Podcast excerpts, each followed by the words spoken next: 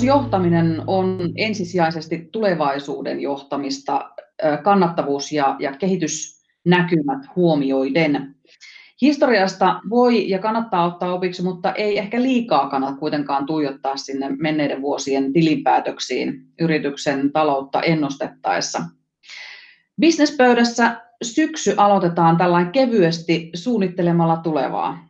Yrityksen talousasioita meillä on täällä puntaroimassa Visma Solutionsin taloudesta vastaava Antti Varis, tervetuloa. Kiitoksia, kiitos, että sain tulla keskustelemaan. Ja rahoituksen professori Mikael Kollaan Lappeenrannan teknilliseltä yliopistolta, tervetuloa. Kiitoksia. Lähdetään sieltä ihan niin kuin siis syistä ja seurauksista, eli, eli miksi pitää pystyä ennakoimaan yrityksensä taloutta? Miksi kannattaa katsoa sinne tulevaan? Antti, kerro sinä noin niin kuin päivittäin tätä asiaa pohtivan näkökulmasta, että, että mitkä ne on ne tärkeimmät syyt?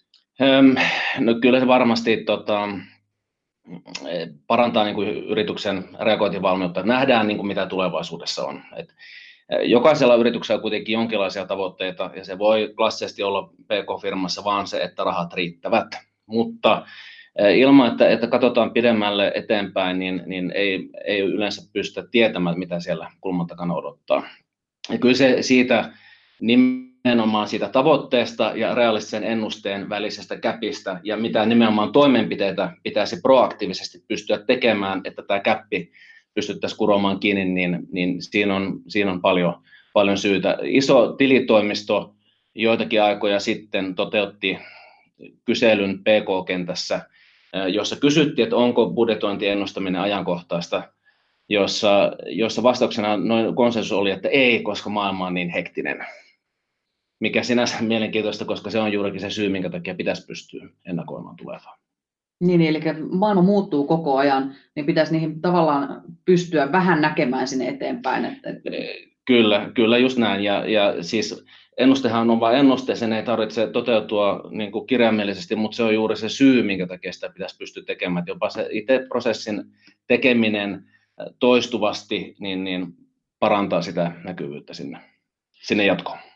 Miten Mikael, noin niin kuin yliopisto- ja tutkimusnäkökulmasta, minkälaisia syitä sinä nostaisit tärkeimmiksi asioiksi, että miksi kannattaa ennustaa?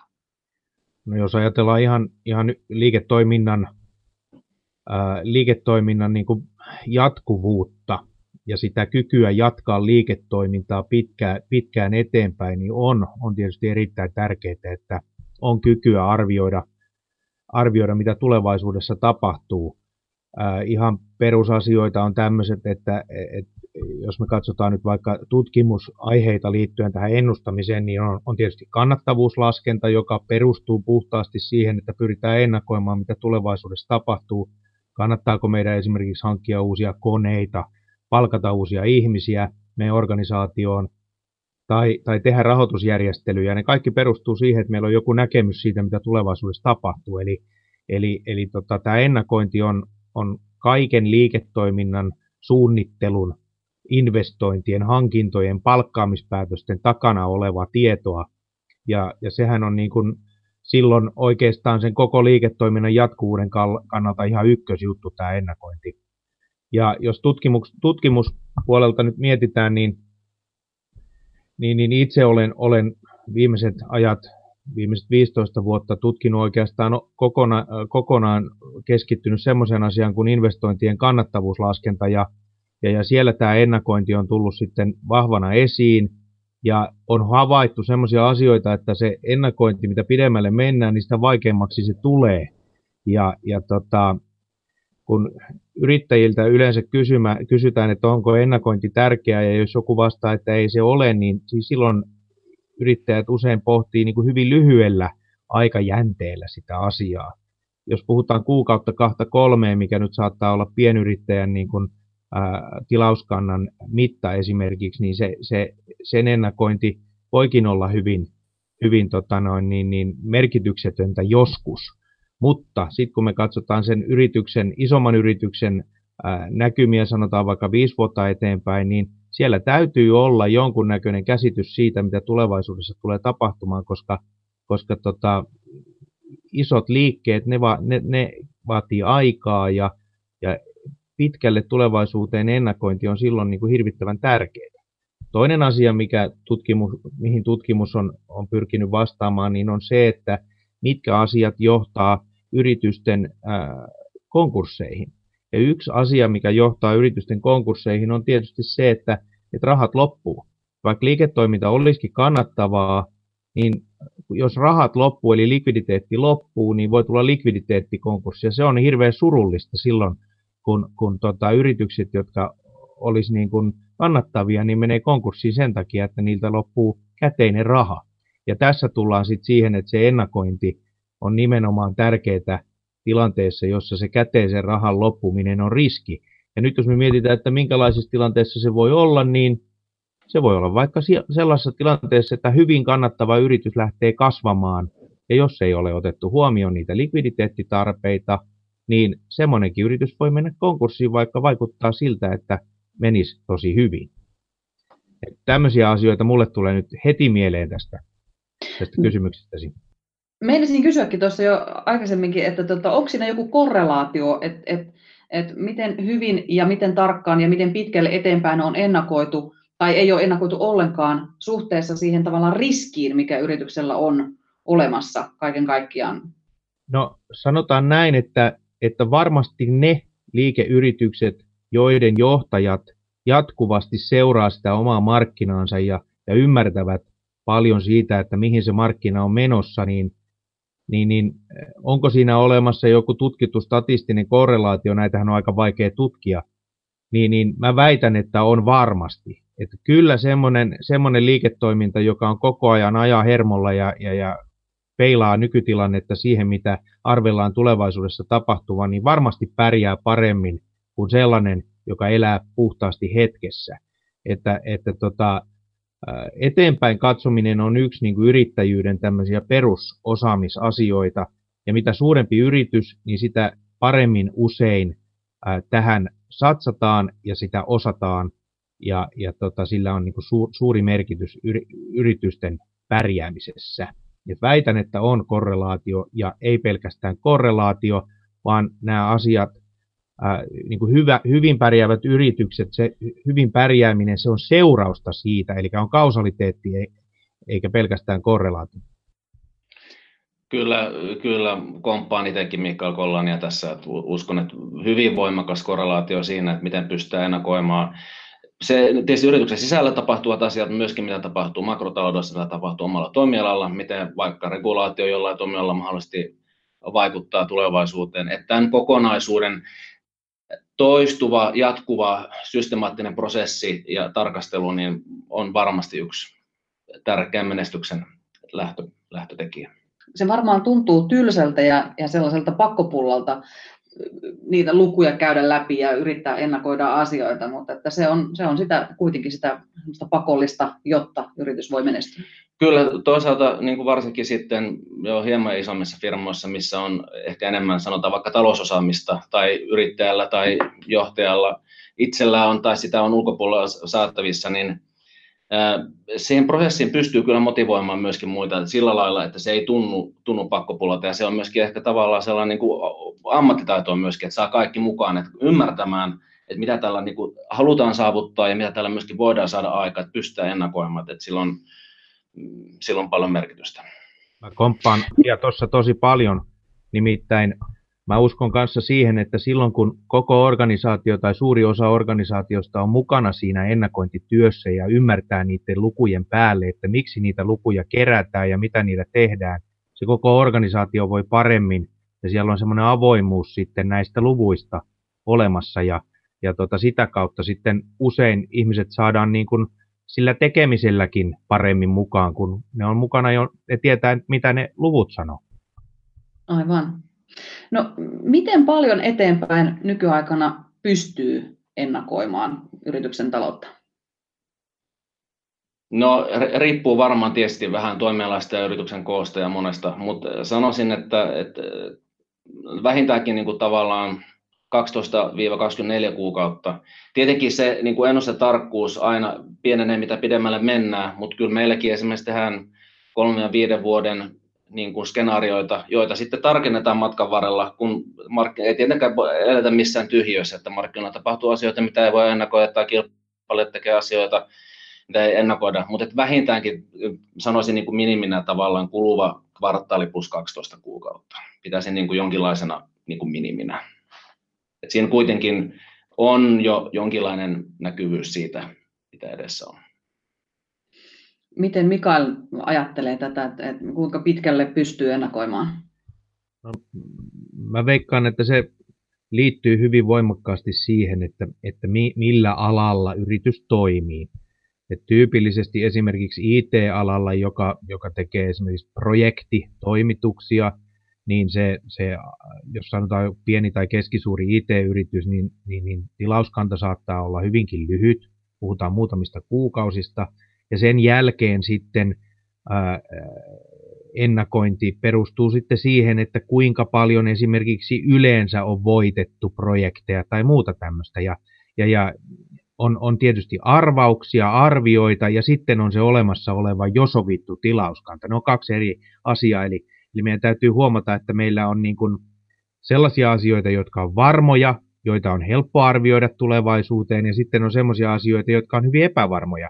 Eli tosiaan mitä pidemmälle mennään, niin sitä epävarmemmiksi ne arviot tulee, mutta sanotaan nyt näin, että tilauskanta plus joku tietty kuukausimäärä liittyen siitä teollisuuden alasta tai, tai alasta, millä ollaan. Jos me ajatellaan esimerkiksi pienen paikkakunnan nuohoojaa, jolla on joku tietty porukka, joka aina tilaa nuohoukset häneltä, niin hän voi aika hyvin sanoa, että mä tiedän jo viisi vuotta eteenpäin, että, että milloin mä missäkin olen, olen töitä tekemässä ja, ja homma menee näin. Ja on epätodennäköistä, että siihen bisnekseen tulee kukaan muu väliin, sitten taas tämmöinen pieni IT-firma, niin se voi olla 3-6 kuukautta se, että mitä tiedetään, että mitä tapahtuu. Eli, eli, eli se vaihtelee ihan valtavasti. Mutta mitä pitempään bisneksessä on oltu, niin sitä paremmaksi tulee oma käsitys tai, tai yrityksen johdon käsitys siitä, että miten se bisnes niin kun jatkossa menee, ja, ja se paranee se, se näkyvyys. Eli, eli, eli onko tämmöinen ympäripyöreä vastaus edes sallittu, mutta mutta tuota, mut niin kun, se vähän vaihtelee, mutta joitakin kuukausia ja voi olla vuosiakin. Riippuu ihan asemasta. Kyllä. Olen ymmärtänyt, että tähän ennakointiinkin ja ennustamiseen on olemassa hyvin monenlaisia työkaluja nykyaikana. Erilaiset järjestelmät pystyvät tekemään skenaarioita ja laskelmia. Mitä Antti sinä esimerkiksi käytät päivittäisessä työssä? Minkälaisia työkaluja? Hmm. No, tietoa kerätään aika monesta paikasta ja monesta funktiosta. Tietysti ollaan itse niin kuin parisan hengen firma ja kuulutaan vielä suurempaa, suurempaa kokonaisuuteen. Tietysti meillä on sitten myöskin niin kuin stakeholdereita, mille pitää tuottaa eri, erilaista informaatiota. Kyllä meillä taulukkolaskentaakin vielä hyödynnetään, ää, mutta tota, hyödyntää kyllä myöskin monenlaisia muunlaisia järjestelmiä ja, ja varsinkin kun nykyaikaisia systeemejä pystyy vetämään kaiken yhteen ja niistä niin kuin myöskin tämmöistä prediktiivistä analyysiä sitten tekemään. Mutta tota, se tietysti, jos puhutaan niin kuin pienemmästä päästä PK-sektorista, voi olla, että jos ei ole budjetointia tehty tai sitä ennakointia, tässä on yrittäjän päässä niin kuin lähinnä, niin ihan siis vaikka perusbudjetin tekeminen Excelläkin voi olla jo askel eteenpäin. Toki jostain niin kuin on aina lähettävä. Toki voi hypätä suoraan johonkin vähän modernimpaan, mutta se, että jos, jos ei ole minkäänlaista budjettia tai ennakointia, niin jopa budjetti Excel on varmasti parempi kuin ei mitään. Aivan. Olen ymmärtänyt, että Mikael, että siellä Lappeenrannan teknillisellä yliopistolla tutkitaan hyvinkin paljon tällaisia eh, ohjelmistoja ja järjestelmiä, jotka tekoälyn avulla ennakoivat tulevaa hyvinkin tarkasti. No, meillä on tietysti eri ihmiset tekee hyvinkin erilaisia asioita, mutta niin kuin prediktiivistä analytiikkaa tosiaan tutkitaan kyllä. Sitä ei meillä ole välttämättä tutkittu pelkästään talouden ennustamiseen, vaan, vaan on, on, on ollut esimerkiksi sanotaan tämmöisiä niin kuin vaikka lääketieteellistä ennustamista, diagnostiikkaa, tämän tyyppisiä asioita, voi olla jotain koneiden hajoamisten ennustamista ja muuta, mutta periaatteet on samoja. Ja me ollaan esimerkiksi semmoinen malli rakennettu kannattavuuslaskentaan, jossa, jossa tuota, on rakennettu tämmöinen hyvin tarkka malli kaivosinvestoinnista, ja sitten on, on, on simuloimalla, eli tämmöisellä simulaatiolla pyritään ennustamaan, mitä tapahtuu esimerkiksi viisi vuotta eteenpäin. Tämmöinen simulaatio se perustuu sitten siihen, että, että käytetään, käytetään tämmöistä niin kuin satunnaisotantaa, että sanotaan nyt vaikka, että metallin hinta, hinta tota noin, niin vaihtelee satunnaisesti ja, ja tota, viiden vuoden ajan ja katsotaan, että mitä nämä hintavaihtelut sitten vaikuttaa tämmöisen kaivoksen kassavirtoihin ja sitä kautta sen kaivoksen kannattavuuteen.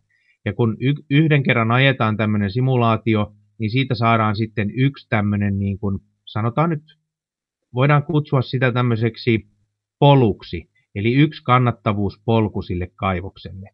Ja sehän ei meille kauheasti kerro, koska se perustuu tämmöiseen satunnaissimulaatioon, mutta jos me tehdään tämä tämmöinen satunnainen simulaatio vaikkapa 10 000 kertaa, niin me saadaan 10 000 erilaista polkua, jotka kuvaa sitä mahdollista tulevaisuutta, mikä se kaivosinvestointi ottaa. Ja sitten me nähdään, että no kuinka monesta, mo, kuinka monta kertaa kymmenestä tuhannesta tämä kaivos oli kannattava. Ja jos me todetaan, että tämä kaivos oli vaikka 8500 kertaa kannattava kymmenestä tuhannesta, niin se on 85 prosentin todennäköisyys sitten ikään kuin, jos me ollaan otettu kaikki mahdollisuudet huomioon, että se on kannattava, niin se on aika hyvä tieto. Ja nyt sitten me voidaan muuttaa sitä meidän mallia hieman, että ottaa vaikka erilainen, erilainen tota, teknologia siihen kaivostoimintaan käyttöön ja laskea sitten sama, äh, tai, ja sitten tehdä uudelleen ne simulaatiot ja katsoa, että nyt kun me vaihdettiin teknologiaa, niin kuinka monta kertaa kymmenestä tuhannesta se on tällä teknologialla kannattava. Ja sitten saatetaan todeta, että okei, se onkin vain 6000 kertaa kannattava kymmenestä tuhannesta, kun metallihinta vaihtelee. Niin se olikin huonompi valinta.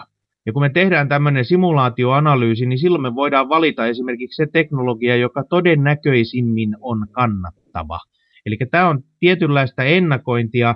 Tämmöisellä kehittyneellä menetelmällä luodaan malli ja ajetaan simulaatio ja katsotaan niin kuin ennen kuin ollaan se investointi siihen kaivokseen tehty, että mikä, millä tavoin se olisi mahdollisimman kannattava. Niin tämän tyyppisiä asioita me on tutkittu ja ne on niin kuin osoittautunut hyvin kiinnostaviksi sitten, sitten teollisuudelle nämä, nämä meidän simulaatiomallit ja, ja, ja ollaan, ollaan niin kuin yhteistyössä teollisuuden kanssa niin kuin jatkokehitetty näitä.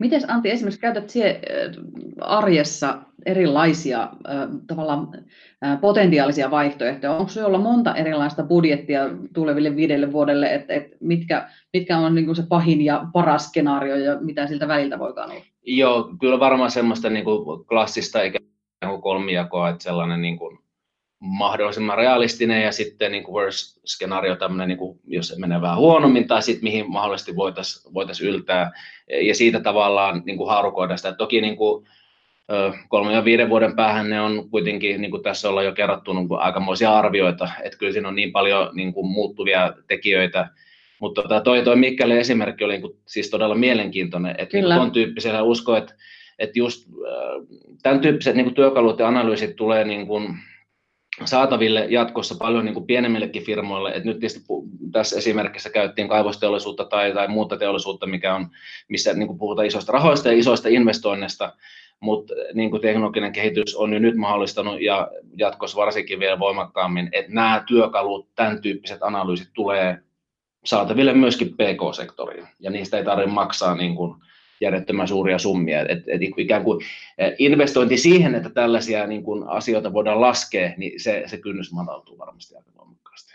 Kyllä, kyllä. Enää tarvitse sen pelkän Excelin varassa mennä. Mm. Ähm, jos ajatellaan, että, että, että on joku vaikkapa nyt sitten sähköinen järjestelmä, josta, josta saa jo vähän pidemmälle vietyjä lukuja ulos, niin mit, mitkä teidän mielestä on ne, ne niin kuin olennaisimmat tunnusluvut, joita kannattaa lähteä seuraamaan ja joilla ennakoidaan sitten sitä tulevaisuutta? Onko se ihan joku niin kuin tilinpäätöksen jotkut luvut vai, vai, vai mitä sieltä kannattaa katsoa? No siitä kassavirasta puhuttiin, että se on jokaiselle firmalle oikeastaan niin kuin koko luokasta riippumatta niin hyvin, hyvin olen, niin kuin Mika tuossa sanoi, että voi olla niin kuin kannattavakin bisnes joka, josta vaan tyrehtyy rahat jossain kohdalla ja sitten tulee, tulee kuperkeikka. Että kyllä, niin kuin, että tietysti niin kuin tuloslaskelma kertoo jotain, paljon seuraa itse niin kuin muutosprosentteja, mihin niin kuin kasvu muuttuu ja myöskin ikään kuin muutoksen muutosta, eli että kiihtyykö meidän kasvu vai hidastuuko se, nimenomaan niin kuin tuossa alussa mainitsin, että se kuitenkin kaikki tähtää sen proaktiiviseen toimintaan, että pystytään vaikuttamaan niihin asioihin siinä vaiheessa ennen kuin sitä niin sanotusti löysät on jo housussa. Mutta kyllä se varsinkin niin PK-sektorissa kuitenkin aika paljon sen, sen niin kuin rahan ja kassan ympärillä pyörii. Myöskin kasvuhakuisissa firmoissa juurikin se, että miten varmistetaan se, se kasvun rahoitus. Ja tietysti se, että kun on olemassa niin kuin järkeviä dokumentoituja ennusteita, niin on myöskin paljon helpompi keskustella pankin tai jonkun muun mahdollisen niin kuin rahoittajan kanssa siitä, että meillä on tällainen juttu menossa ja tähän kohtaan tarvitaan niin kuin rahaa tästä syystä, niin, niin, niin olisi, että en hirveästi tietysti taas jonkin verran toimiala riippuvuutta, mutta sellaisiin niin kuin tasepohjaisiin KPI, snapshot, niin kuin yhtä hetkeä tarkasteleviin lukuihin, niin en niin paljon kiinnittäisi huomiota. Tietenkin jollakin tarvittavalla tasolla sitä, sitä tarvitsee tehdä, mutta, mutta paljon niin kuin itse omassa työssä seuraan tavallaan sitä nimenomaan muutosta ja trendejä, mihin suuntaan on menossa. Kassavirta ja, ja muutos, muutostrendien seuraaminen oli Antin, Antin vinkit tulevaisuuden äh, tärkeimmiksi tunnusluvuiksi. Mitäs Mikael nostaisi esiin? No kyllä mä tietysti olen ihan samaa mieltä, että kyllä se kassavirran seuraaminen on hirveän tärkeää. Ää, toki sitten, jos mennään niin kuin sanotaan detaljitasolle, niin, niin myynnissähän on aina tärkeää se, että myydään, myydään riittävällä katteella asioita. Tuleeko meillä jotain, riippuen tietysti siitä, minkälaisia asioita mitataan, mutta että esimerkiksi jos, jos reklamaatioiden määrä saa, nousee hyvin hyvin nopeassa aikataulussa hyvin paljon, niin, niin sitten pitää ruveta pohtimaan, että mistä se johtuu. Monella alalla, sanotaan esimerkiksi hoiva-alalla, tämmöisillä aloilla, niin, niin hyvin merkittäviä mittareita, jotka nyt ei välttämättä ole, ole, ole niin kuin rahamittareita, vaan ne on liiketoiminnan muita mittareita, niin yksi esimerkiksi on tämmöinen kuin, kuin, kuin poissaolot. Ja tota, jos, jos poissaolot kasvaa, niin se, se näkyy automaattisesti sit siellä, siellä viivan alla hyvin, hyvin voimakkaasti ja, ja, ja on pyrittävä sit selvittämään, mistä tämmöiset asiat johtuu. Eli, eli, eli jälleen kerran mä toteaisin, että ne on alakohtaisia ne, ne, ne mittarit, mitä pitää seurata, mutta semmoisia yleisperusasioita, joita pitää aina seurata, on tietysti se, että paljon, onko meillä likviditeetti kunnossa ja vastaako meidän likviditeetti siihen ennustettuun likviditeettitarpeeseen kolme kuukauden kuluttua koska nyt me vielä voidaan asialle tehdä jotain. Antti käy, käytti termiä, että jos on löysät housussa, niin silloin on liian, ei kannata enää rypistää, ja se on just näin se asia. Eli, eli tota, jos me on ennakoitu tilanne, että me tarvitsemme kolmen kuukauden kuluttua jonkin verran enemmän rahaa kuin yleensä, niin meidän kannattaa lähteä heti sitä rahaa hankkimaan, koska nyt se on vielä saatavissa ja edullisesti saatavissa. Jos me mennään lakkikädessä pankkiin ja meillä on jo tilanne paha, niin se maksaa paljon enemmän, jos sitä edes saa. Eli, eli tässä tulee, me palataan tavallaan siihen ennakointiin aina näissä, että, että tämä seuranta tukee sitä ennakointia ja ennakointi tukee sitä seurantaa. Eli se on niin kuin näiden kahden vuoropuhelua. Mutta mut niin kuin, kun katteet on kondiksessa, likviditeetti on kondiksessa ja, ja, ja myyntimääriä seurataan koko, koko ajan niin kuin liikevaihdon kehitystä, niin ollaan jo, ollaan jo aika pitkällä Puhuit tuosta kolmesta kuukaudesta. Onko se sellainen riittävä aikajakso, että jos meillä on kolme, kolmeksi kuukaudeksi kassassa rahaa ja nähdään sinne asti, niin onko silloin asiat suhtkot hyvin? Tota, se nyt oli ehkä, se oli ehkä tämmöinen niin heitto, mutta mä sanoisin näin, että, näin, että tota kolmessa kuukaudessa sinä ehdit tekemään jo tämmöisiä välttämättömiä likviditeettiä parantavia siirtoja. Jos me puhutaan niin kuin isomman yrityksen rahoitusrakenteen muutoksista, niin se kolme kuukautta ei kyllä silloin riitä, vaan silloin pitää, pitää katsoa vielä paljon pidemmälle. Mä en tiedä, mitä Antti on mieltä, mutta tota, sanoisin, että jos kolme kuukaudeksi, kolmeksi kuukaudeksi on niin kuin rahat, niin, niin, niin, niin ei, ei ihan huonosti mene. Kyllä varmaan niin kuin samalla linjalla, että kolme, kolme ja kuusi kuukautta. Ja tietysti se riippuu niin paljon sitten taas toimialasta mutta myöskin toimialan sisällä niin kuin, tavallaan sitä tuotteita ja palveluita voi paketoida eri tavalla. Että vaikka niin kuin, nykyään niin kuin firman, mitkä minun palveluja voi sinänsä myydä hyvin erilaisia palveluja, vaikka siivoista tai, tai IT-alan, että jos paketoi vaikka kuukausin maksuiksi ja yrittää samaan aikaisesti tuottaa ne niin kuin järkevällä hinnalla, että siihen jää se kate, niin silloin tietysti ennakoitavuus siitä, että meillä on niin kuin sopimuskannan arvo ja sen muutos, niin auttaa niin kuin selkeästikin niin kuin katsomaan ehkä esimerkiksi hieman pidemmälle kuin se, että vaikka IT-alalla just, että softa-alalla myydään vuosilisenssejä niin kuin kerta toisen jälkeen vuosittain verrattuna SaaS-maailmaan, missä se sopimuskannan arvo määrittelee paljon jo, tiedät suurin piirtein, että paljon asiakaspoistumaan tai mihin se muuttuu, paljon tulee lisää asiakkaita, paljon meidän pitäisi saada lisää asiakkaita, ostaako nykyiset asiakkaat lisää, niin se lisää sitä niin kuin ennakoitavuutta sinne, sinne jatkoon. Mutta kyllä varmaan just toi kolme kuukautta nyt on varmasti silleen, ja siitä ylöspäin, niin, niin, niin ainakin ei ihan heti myöstöus. Semmoisia asioita, mitä, mitä tota, ihmiset tai yrittäjät, pienyrittäjät varsinkin alkaa harkita usein hieman liian myöhään, on on, on tämmöiset niin luotolliset tilit ja tämmöiset, jotka, joiden hankkiminen ja järjestäminen silloin, kun menee hyvin, on pikkujuttu, mutta silloin, kun menee huonosti, niin on aika iso juttu. Eli vaikka luotollisella tilillä varmasti on jonkunnäköinen perustamiskustannus ja saattaa olla ylläpitokustannuskin, niin käytännössä silloin on ostettu optio nostaa omaa likviditeettiä silloin, kun sitä tarvitaan. Eli, eli niin kuin nämä on niin kuin asioita, hyvin yksinkertaisia asioita niin kuin rahoituksen näkökulmasta, jotka, jotka niin kuin auttaa hallitsemaan tämmöisiä ennakoimattomia e, esimerkiksi kuluja tai vaikkapa semmoisia, että ei, ei saada joitakin, joitakin tuota maksuja, mitkä oli, oli luvattu johonkin tiettyyn päivään ja sitten ne ei tulekaan silloin johtuen sitten siitä, että on se, se, joka on ostanut jotain tuotetta esimerkiksi, niin ei vaan suostu maksamaan ajoissa, niin sitten, sitten itse joutuu siinä, siinä tota noin, niin, niin huonoon tilanteeseen, niin, niin joku tämmöinen luotollinen tili sitten saattaa pelastaa sellaisessa tilanteessa hyvinkin helposti, eli luo, luo sen niin kuin ekstra likviditeetin siihen. Ehkä vielä varsinkin tuossa niin PK sektorissa, jos, jossa välttämättä ei ole niin paljon niin kuin talouteen keskittyä osaamista firman sisällä, niin tilitoimiston roolia tietyllä tavalla korostaa siinä. Tietysti tilitoimistossakin on niin kuin murros käynnissä, siellä on vielä monessakin paljon niin kuin semmoista, miten nyt sanoisi, vähän perinteisempää kirjanpitoa, missä tarjotaan niin kuin PDF, joka katsoo niin kuin taaksepäin, versus siinä, että se kirjanpitäjä periaatteessa kuitenkin näkee, että täältä kaverilta kohta loppuu rahat, tai siis jos on, ovat loppumassa. Eli ja nimenomaan päästään taas siihen niin kuin actioniin, että toi Mikaelin mainitsema limitti, että pitäisikö sitä limittiä ottaa, että se, ja nimenomaan varautua siihen jo niin kuin aikaisemmin, että tämmöinen mahdollisuus on siirtää ostolaskujen maksamista ja neuvotella niihin pidempää maksuaikaa. Nimenomaan taas palataan siihen, että jos, jos tilanne on jo päällä, niin siinä vaiheessa liikkumavara on aika paljon pienempi. Puhuit Antti jo ihan heti tuossa alussa, että kaikkien ennusteiden ja ennakoinnin pitää johtaa toimenpiteisiin. Mm. Että et pitää osta, osata sitten, jos siellä tapahtuu jotakin, mihin pitää reagoida, niin pitää tietää, että millä toimenpiteillä tapahtuu mitäkin muutoksia. Mistä sen tietää? No, sanotaan, että, että tota, niin kuin sen ennakoinnin niin kuin tavoite on se, että se johtaisi johonkin toimenpiteeseen. Tai sitten voi olla myöskin tietoinen päätös olla toimimatta. Sekin voi jossain tilanteessa olla ihan yhtä hyvä. Ehkä noin yleisesti niin kuin ennusteprosessilla on mahdollisuus kirkastaa sitä, että mikä, mistä se itse asiassa, mitkä on ne tärkeimmät tuotannon tekijät tai kasvun tai kannattavuuden niin ajurit. Sitä kautta johtaa aina alaspäin, että minkälaisilla toimenpiteillä vaikutan tähän kasvun tai kannattavuuden ajuriin itse kyllä niin kuin suosin paljon sitä just tavallaan toimi, niin kuin toimintokohtaista ajatusta siitä, että se ennuste tehdään sen takia, että pystytään toimimaan proaktiivisesti.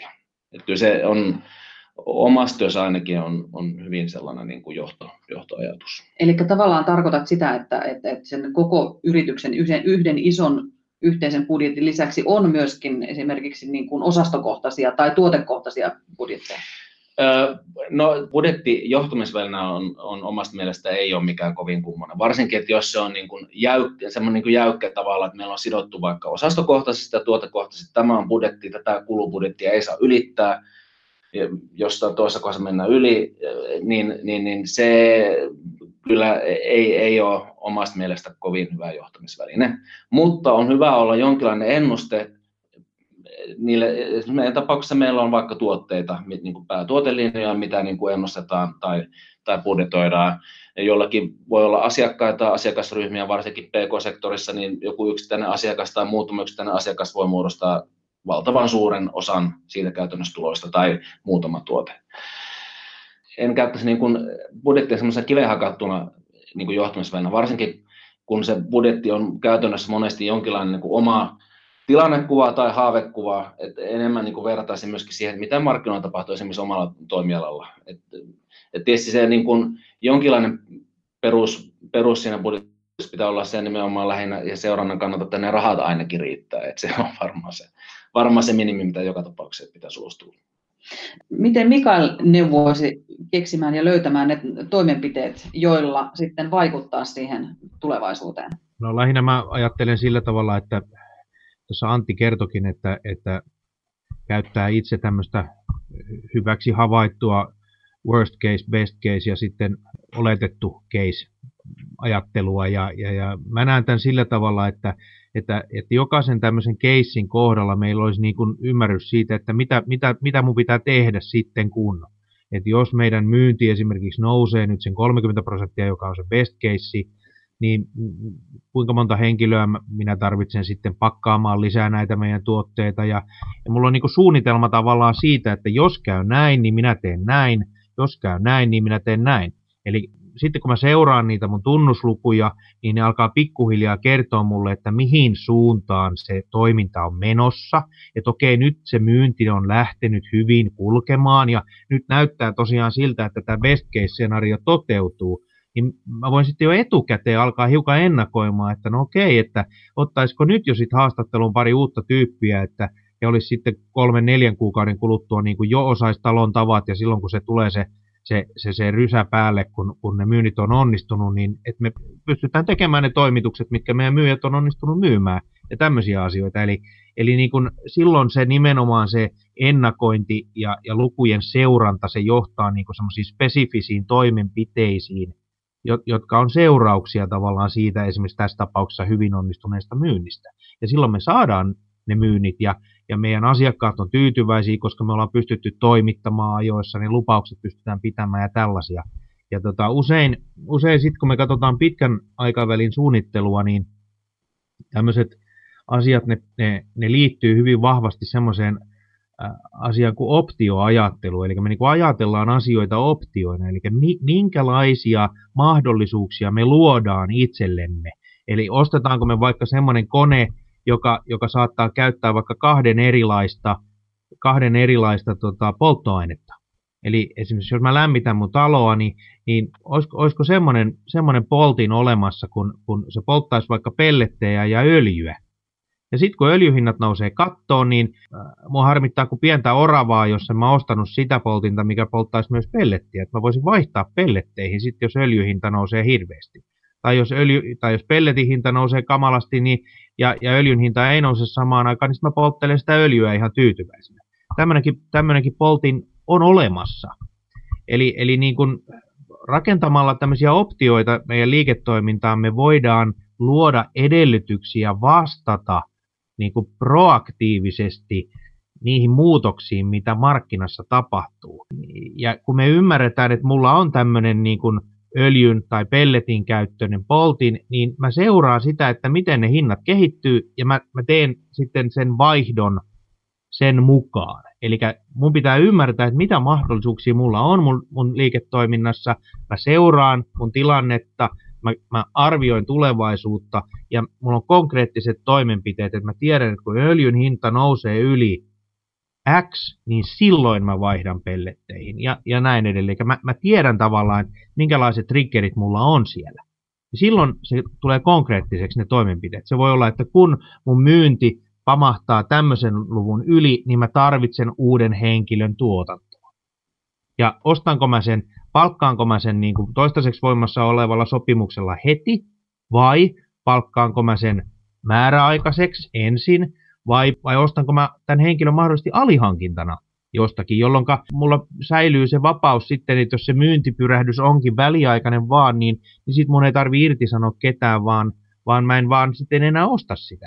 Eli niin tämmöisiä asioita niin kuin pitäisi olla pohdittuna etukäteen, niin silloin, silloin usein säästyy isolta mielipahalta, kun, kun kiireessä saattaa tulla väärä, väärä päätös. Että jos on etukäteen suunniteltu se, että mitä mä teen missäkin tilanteessa, niin silloin usein säästyy paljon rahaa. Jos ajattelee tuommoisen PK-yrittäjän arkea, jossa, jossa yrittäjä itse toimii esimerkiksi toimitusjohtajana ja, ja, ja hoitelee vähän sitä talouspuoltakin siinä itse, niin veikkaan, että se iso ongelma siellä on, että mistä kohtaa sieltä vuotta tai kuukautta tai edes viikkoa löytää sen hetken, jolloin tehdä nämä kaikki suunnitelmat. Miten te niin kuin neuvotte, että, että siellä yrittäjän arjessa, pitääkö se tavallaan budjetoida myös se aika itsellensä, että pystyy tekemään ne suunnitelmat?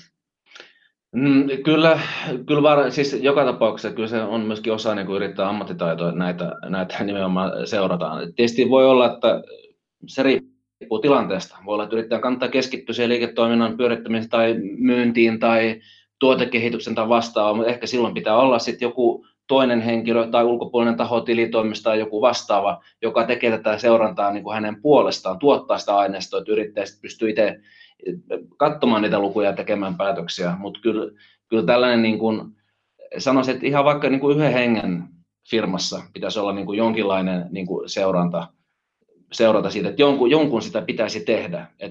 Mutta se on sitten taas jokaisen niin yrittäjän tai toimitusjohtajan niin tehtävä määritellä, että onko se hän itse vai onko, se, onko hänellä joku talousihminen tai tilitoimisto, kuka sen tekee. Mutta eh, monen kertaan todettu, niin ei sitä oikein tekemättäkään voi jättää. Tuli semmoinen mieleen, että yksi, yksi mielenkiintoinen asia on tietysti tämmöiset ihmiset, jotka a- aloittavat uuden yrityksen. Niin miten me voisimme heitä auttaa ymmärtämään tämän, tämän ennakoinnin merkityksen, niin se on, se on hyvä kysymys. Ja, ja sellaiset yrittäjät, jotka on jo toimineet pitkään, vuosia mahdollisesti, niin heillä on aina semmoinen mahdollisuus, että he voi katsoa, että mikäs mun myynti oli täh- tähän aikaan viime vuonna. Ja, ja mikä se oli, mikä se oli niin kuin ne, viime kuussa mä myin vaikkapa 300 000 ja viime vuonna mä myin 250 000. Eli, eli nyt on niin kuin myynti on hiukan parempi. Että jos mä olen nyt sitten viime vuonna tähän aikaan myynyt sadalla tuhannella, niin jos mä myisin sitten vaikka 130 000 tänä vuonna, eli mä, mä pystyn niin katsomaan, että mit, miten se on mennyt se business aikaisemmin, niin siitä mä saan osviittaa siihen, että miten se saattaa mennä nytten. Eli voidaan historiasta löytää näitä näin. Mutta sitten jos ei ole mitään historiaa, niin, niin se, se voi olla vaikeampaa. Sitten sit me arvataan hirveästi ja voi tulla ongelmia. Toi on tosi tärkeä kysymys, että miten voitaisiin nimenomaan aloittavia yrittäjiä auttaa, ja kun siinä historiatietoa ei ole, tietysti jos yrittäjällä on kokemusta esimerkiksi toimialasta aikaisemmin tai jostain muusta työpaikasta, niin voi olla käsitys siitä, että mitä tietyt keskeiset mittarit, mitä ne niin voisi olla. Mutta, mutta toi on tosi hyvä kysymys, mihin ei, ei suoraan, suoraan niin kuin ole vastaus, että miten, miten sitä voitaisiin, mutta kyllä tämmöisessä niin kuin jonkinlaisessa yrittäjän niin kuin tietopaketissa tai aloituspaketissa, mitä sitten ehkä vaikka yrittäjäjärjestöltä tai joltain muulta, niin kyllä tällainen niin kuin pitäisi ehdottomasti olla mukana. Että, ainakin itse, tietysti voi olla puolinen sanomaan, kun talous, talousammattilainen ja ennustamisteen yhtenä niin kuin tärkeänä osana työtä, niin kyllä tällainen niin kuin seuranta, ennakoitavuus, vertailtavuus pitäisi olla niin kuin ikään kuin siinä yrityksen toimintakulttuurissa heti alusta saakka. Ja silloin myöskin alkaa syntymään sitä Mikaelin mainitsemaa historiatietoa, johon pystyy niin kuin vertaamaan, että ymmärtämään sen muutoksen. Nyt tapahtuu jotakin, että myynti on enemmän tai se on vähemmän. Että kyllä, kyllä ottaisin sen osaksi heti alkuun. Eli eli niin kuin se, se yrittäjyyden perustaidot sisältävät tämän ä, talouden hallussa pidon ja dokumentoinnin ikään kuin. Ja se on niin kuin, mä olen samaa mieltä tästä, että näin se täytyisi olla. Että vaikka olet maailman paras putkimies, niin kyllä sun pitää pikkusen olla kiinnostunut siitä taloudestakin. Ja, ja se, on, se on nimenomaan se sitten ylimääräinen, niin kuin aina sanotaan, että poltetaan tätä midnight oilia, niin, niin siitä on just kysymys. Eli, eli se, on, se on jossain kohtaa on otettava se aika, että pohditaan sitä omaa liiketoimintaa, pohditaan sen kannattavuutta, mitä jatkossa tehdään, suunnitellaan. Koska se usein sitten auttaa ymmärtämään, että mitä ei ainakaan kannata tehdä. Eli suuret virheet saattaa jäädä tekemättä, kun ottaa pikkusen enemmän aikaa, ja sitä kautta sitten niin kuin se oma yritystoiminta helpottuu suorastaan. Että, että, että kyllä tämä on, olisi kuka tahansa se yrittäjä, niin, niin aina tämä talouden seuraaminen on yksi, yksi, yksi erittäin tärkeä asia.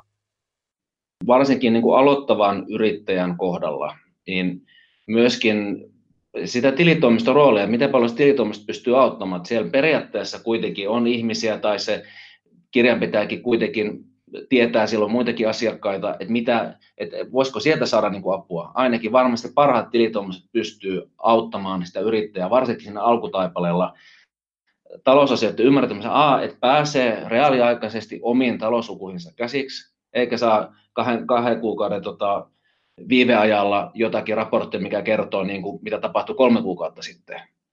Niin kyllä se, uskoisin tilitoimisto, koska se on niin kuin, jollakin lailla niin kuin pakollinen osa sitä, että se tulee siinä mukana, kun aloitat yritystoiminnan, niin sieltä toivottavasti mahdollisimman moni yrittäjä pystyy saamaan apuja. Niin ainakin se nyt sen kassaviran seurannan ja ennusteen. No vähintäänkin se. Ää, tässä on puhuttu paljon ni- niistä talousluvuista ja niiden seuraamisesta, että on tärkeää seurata lukuja, jotta pystyy näkemään tulevaisuuteen, mutta ainakin Antti on sivunut vähän sitä, että mitä kaikkea muuta sitten kannattaa seurata. Ympäröivää maailmaa, samaa toimialaa, koko maailman taloustilannetta, mitä mm. asioita pitää ottaa huomioon? No kukaan ei tosiaan tietysti ole niin kuin yksinään tai harvalla toimilla varmaan yksinään toimii. Kyllä varmaan niin kuin, kun makrotalous kuitenkin vaikuttaa kaikkiin, että vaikka se olisi semmoinen niin sanotusti penanyrkkipaja, jossa on yksi ihminen töissä ja, ja koputellaan autorenkaita siellä, niin makrotalous vaikuttaa kuitenkin siihen, miten niin kuin asiakkaat käyttäytyy, mikä heidän ehkä niin kuin maksuvara-asioista on.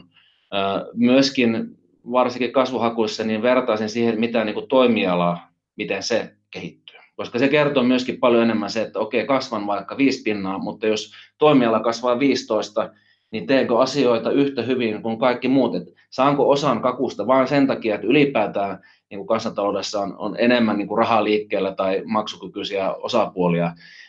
Kyllä niin kuin noita niin kuin seuraisin. Et tietysti sitten ei, ei kenenkään tarvitse yrittää olla ekonomistia ja ennustaa tulevaisuutta, mutta seurata, mitä ympärillä tapahtuu. Koska ne kuitenkin jollakin lailla tai jonkin ajan kuluttua vaikuttaa todennäköisesti myöskin siihen omaan, omaan totteen. Mitä Mikael sanoisit, että mitä, mitä ympäröivästä maailmasta kannattaa seurata?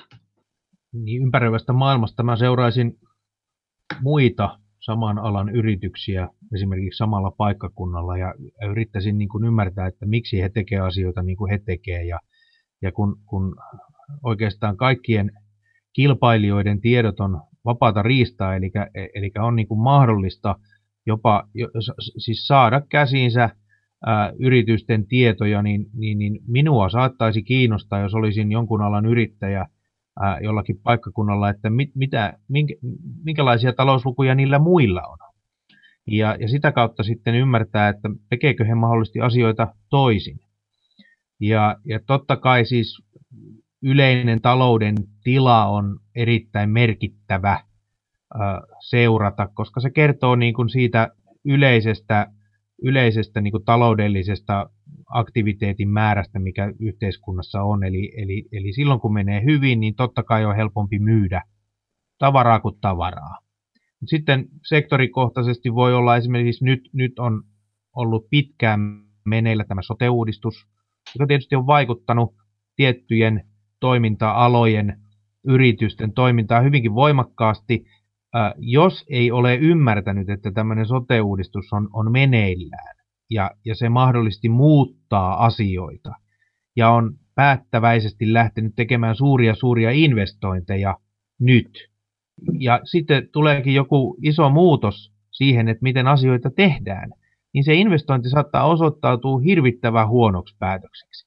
Eli se, että se, jos joku ei seuraa sitä, mitä yhteiskunnassa tapahtuu ja niitä vaikutuksia omalle liiketoiminnalle, niin, niin, niin sillä saattaa olla hirveän murheellisia seurauksia sitten.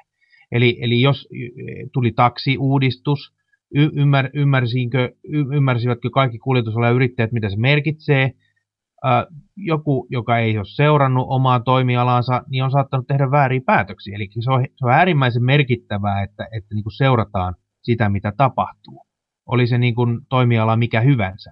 Ja erityisesti tämmöisillä niin kuin säädellyillä toimialoilla sen säätelyn seuranta on niin kuin merkityksellistä. Ja, ja totta kai yrittäjäjärjestöt ää, pyrkii omia jäseniään niin kuin informoimaan tämmöistä asioista mahdollisimman paljon. Ja, ja, ja ihan, ihan normaali sanomalehteen lukemalla tai verkko, verkosta asioita seuraamalla pääsee jo aika pitkälle. Mutta toki se, että, että sitten ymmärtää ne asiat niin kuin sen oman firman kohdalta niin kuin tarkasti ja mitä se ihan aidosti mi- meillä tarkoittaa, niin, niin semmoisen pohtimiseen, niin siinä, siinä kuluu jonkun verran aikaa. Et on, pidän hyvin merkityksellisenä sitä, että seurataan, mitä yhteiskunnassa tapahtuu. Umpiossa ei kannata olla. Ei kannata, joo. Minä kiitän herrat tästä keskustelusta. Tässä tuli varmasti hyvin monia näkökulmia ja, ja vinkkejä, että miten sitä kannattaa sitä yrityksensä taloutta ennustaa. Ja toivotan mukavaa syksyä. Kiitoksia. Kiitos paljon.